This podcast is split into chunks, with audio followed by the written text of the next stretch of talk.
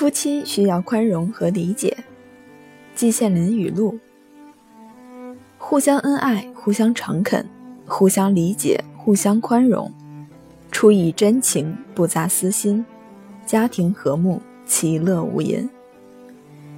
对于婚姻和生活，季羡林认为，夫妻之间居家过日子，只有相互谅解，才能共同构建起一个和谐美满的家庭。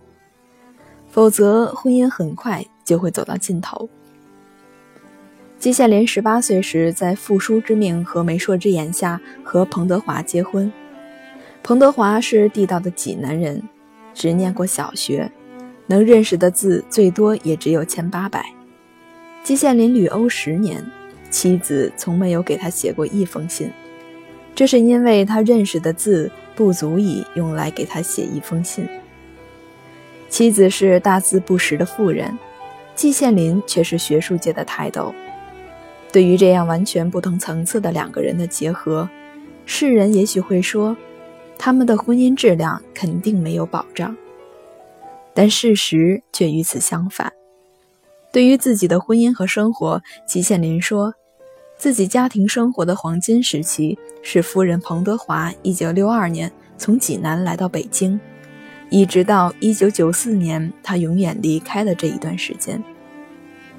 他说：“我们家和睦，我们家和睦相处，你尊我让，从来没有吵过嘴。”季羡林和夫人的婚姻并没有因为他们学识上的差异而分崩离析，相反的，他们过的是相敬如宾、和相濡以沫的幸福和谐生活。季羡林爱他的妻子，妻子在他的心中一直占据着重要的地位。他曾在回忆文章《我的妻子》中这样说道：“德华永远活在我的记忆里。”这足以表明季羡林对妻子的爱和怀念。由此，很多人不禁会问：季羡林和夫人的婚姻生活是靠什么来维系的呢？他们两人的差异太大了。这应该说，更多的是归结于季羡林和夫人之间的宽容和理解吧。季羡林婚后因为学习和工作的原因，前后有十多年的时间和妻子过着两地分居的生活。十多年的时间，这对于任何一对夫妻来说都是一个大的考验。期间，两人若不能相互信任、互相理解和宽容，恐怕十之八九的夫妻都会因此而分道扬镳。但季羡林和妻子在时间的考验下，不仅没有结束婚姻，最后反而厮守在了一起。他们靠的是什么？无非是夫妻之间的信任、宽容和理解。季羡林曾说：“夫人彭德华年长我四岁。”他一辈子没有看过任何一部小说，也没有给我写过一封信。他对我一辈子搞的这套玩意儿根本不知道是什么东西，有什么意义。他似乎从来也没有想知道过。在这方面，我们两个人毫无共同语言。然而，在道德方面，他却是超一流的。上对公婆，他真正尽了孝道。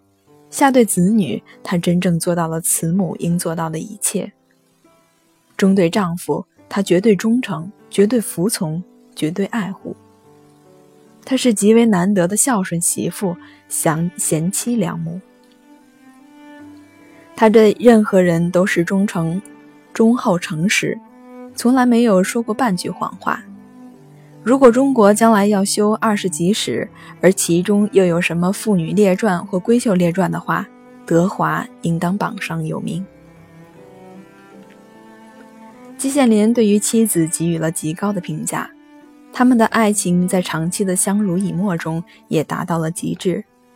他们的婚姻不是轰轰烈烈的，但是在宽容和理解中惺惺相惜。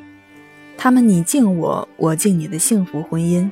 也足以羡煞世人。一日一心得，在婚姻生活中，宽容和谅解可以润滑彼此的关系，可以消除彼此间的隔阂，扫除彼此间的顾忌，增进彼此的了解。同时，宽容和谅解也有助于打开两颗相对封闭的心灵。它能像明澈而柔润的调剂一样，使两个人相融相知。大度能容，容天下难容之事。懂得宽容和谅解的人，才是聪明的。